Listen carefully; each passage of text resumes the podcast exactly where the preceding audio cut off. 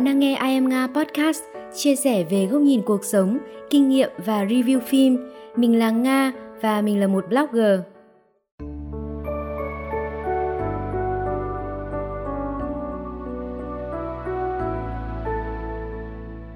Chào mừng các anh chị và các bạn đã đến với I Am Nga Podcast.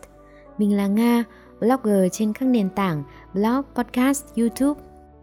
Khi đọc tiêu đề của số podcast này, các bạn có đoán được cái chủ đề ngày hôm nay mình muốn chia sẻ là gì không ạ?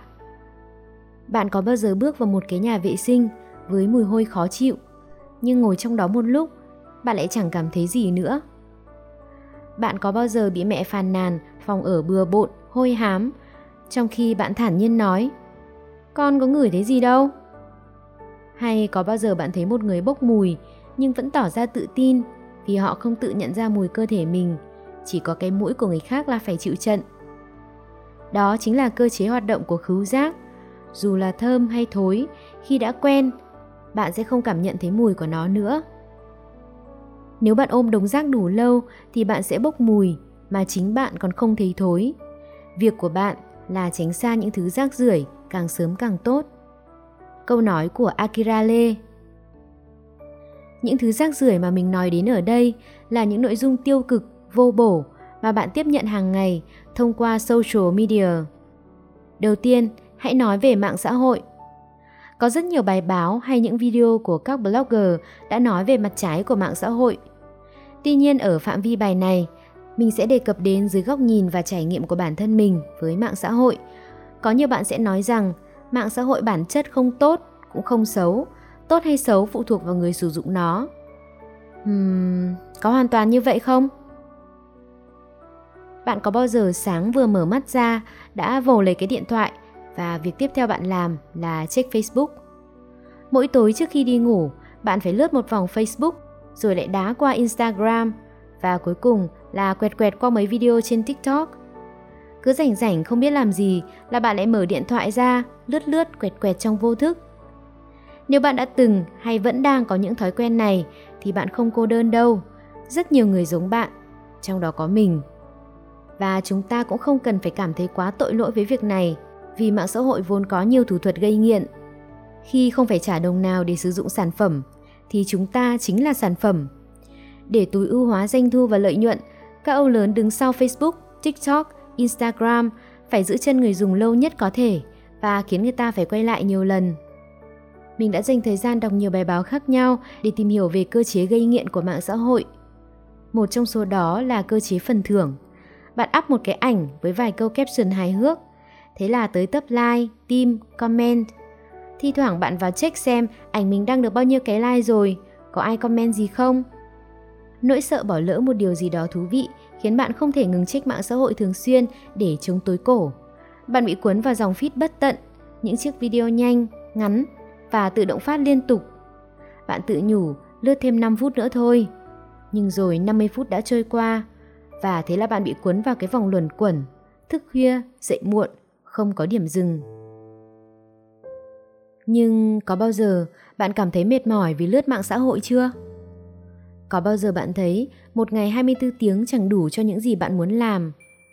Có bao giờ bạn thấy tự ti khi hình như ai cũng có cuộc sống tốt hơn bạn, thành công hơn, sang chảnh hơn, hạnh phúc hơn?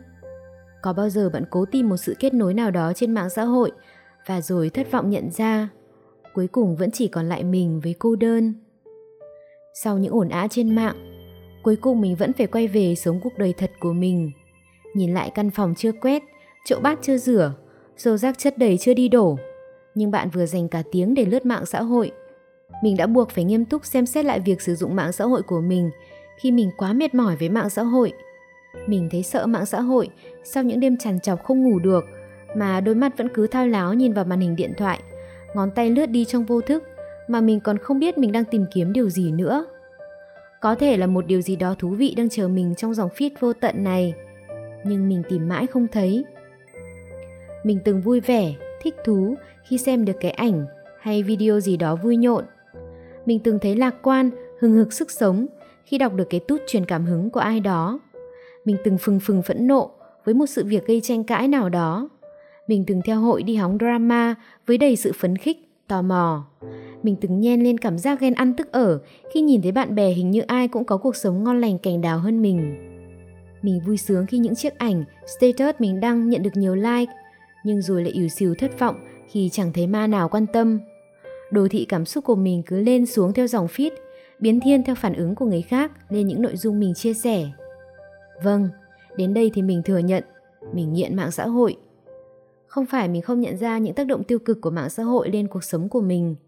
Mình cũng đã rất nhiều lần nỗ lực để hạn chế việc lên mạng xã hội, từ việc gỡ ứng dụng, chặn truy cập đến việc tạm khóa tài khoản.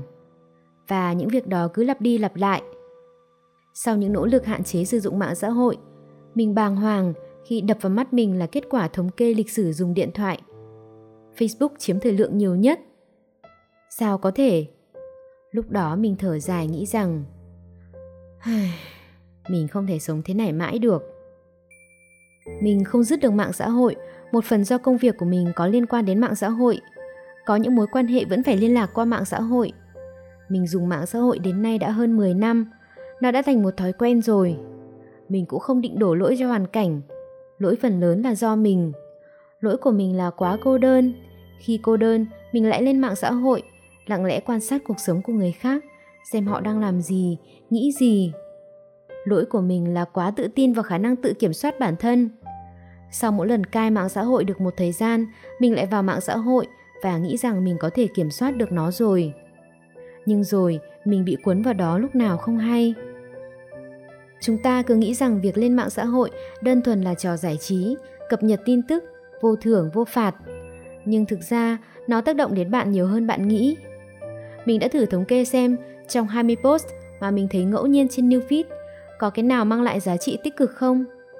Đó là những bức ảnh của bạn bè, xen lẫn những bài đăng quảng cáo, một vài tin tức giải trí và rất tiếc, giá trị tích cực mà mình mong đợi bằng không. Sau những lần hủy kết bạn, bỏ theo dõi, cố gắng follow nhiều hơn những trang bổ ích thì mình vẫn phải kết luận newsfeed của Facebook là một thứ tạp nham.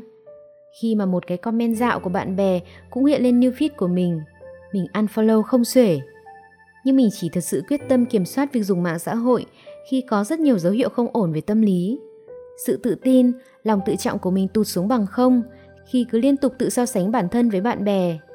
Sự bất an, lo lắng tăng mạnh với những tin tức tiêu cực trên mạng mình cảm thấy cô đơn nhiều hơn khi lên mạng xã hội và cảm thấy thời gian của mình đang trôi đi lãng phí.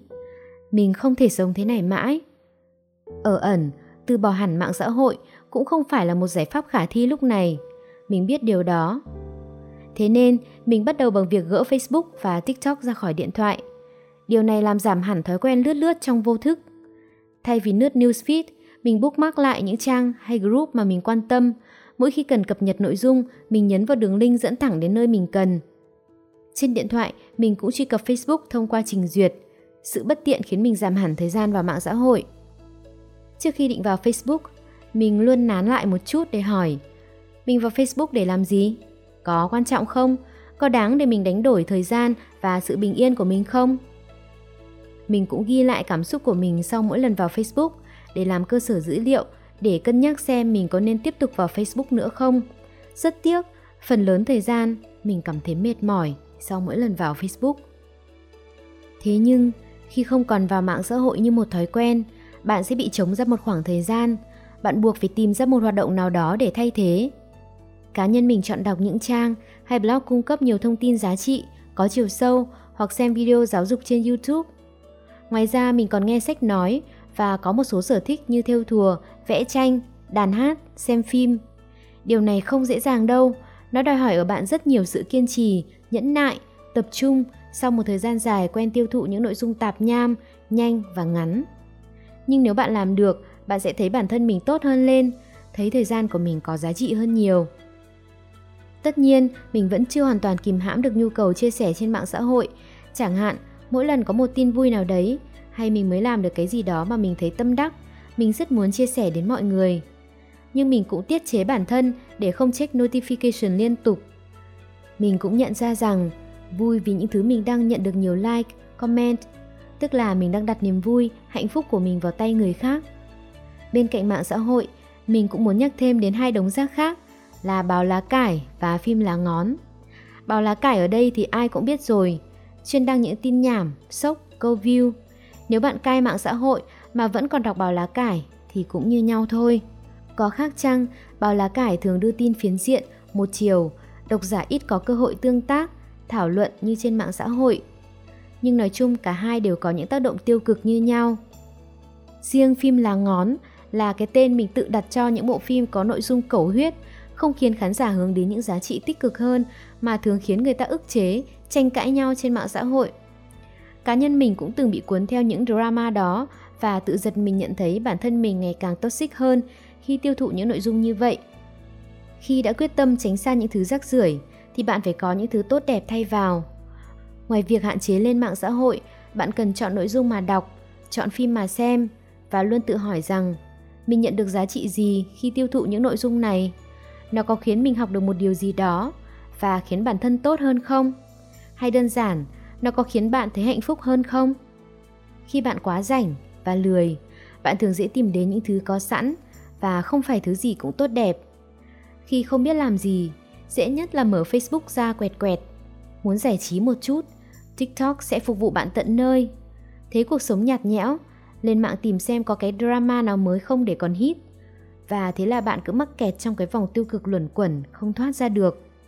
Vì vậy, hãy lấp đầy thời gian của bạn bằng sự bận rộn tích cực, những thói quen tích cực và để những thứ tích cực vây quanh bạn.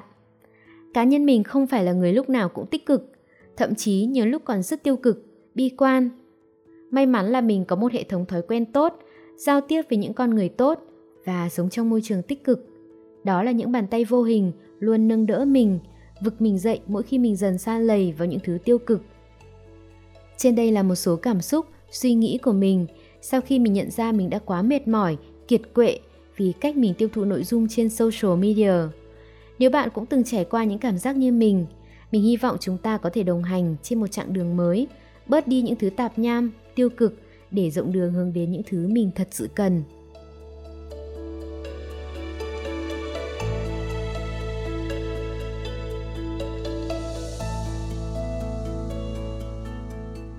Các bạn thân mến, thời gian gần đây sau nỗ lực chống lại cái thói quen 10 năm khi mà ngày nào cũng truy cập Facebook thì mình đã nhận thấy những cái thay đổi tích cực ở mình. Đó là mình ngủ tốt hơn, mình ờ, có nhiều ý tưởng hơn. Mình tập trung hơn vào công việc cũng như những dự án sáng tạo cá nhân của mình và mình cũng cảm thấy mình bớt mệt mỏi, bớt tiêu cực và sân si hơn khi không còn vào mạng xã hội thường xuyên như trước. Tất nhiên đây là cái trải nghiệm của bản thân mình thôi còn việc sử dụng mạng xã hội thế nào là do bạn? Nếu như bạn cảm thấy vẫn kiểm soát được thời gian và cái việc mình sử dụng mạng xã hội thì ok, bạn cứ duy trì như thế, không có vấn đề gì cả. Hiện tại thì mình đang hướng đến một cuộc sống mà mình tạm gọi là sống một cuộc đời thật chất lượng. Và việc chọn lọc những nội dung trên social media để tiêu thụ cũng là một phần trong cái hành trình để mình sống một cuộc đời chất lượng hơn. Nếu như bạn quan tâm đến những gì mình chia sẻ bạn có thể theo dõi mình trên những cái nền tảng podcast phổ biến như Spotify, Google Podcast, Anchor và kênh YouTube I am Nga. Mình cũng có một cái fanpage là I am Nga để mình chia sẻ những nội dung sáng tạo và giao lưu tương tác với những độc giả của mình. Trên I am Nga Podcast, mình thường chia sẻ những góc nhìn, kinh nghiệm, quan điểm sống của mình – và đồng thời nếu như mình xem được những bộ phim hay hay là đọc được một cuốn sách nào đó tâm đắc thì mình cũng sẽ review cho các bạn. Ngoài ra, các bạn muốn nghe về nội dung gì hay muốn mình review bộ phim hay cuốn sách nào thì các bạn cũng có thể phản hồi với mình. Cảm ơn các bạn đã quan tâm theo dõi. Xin chào tạm biệt và hẹn gặp lại.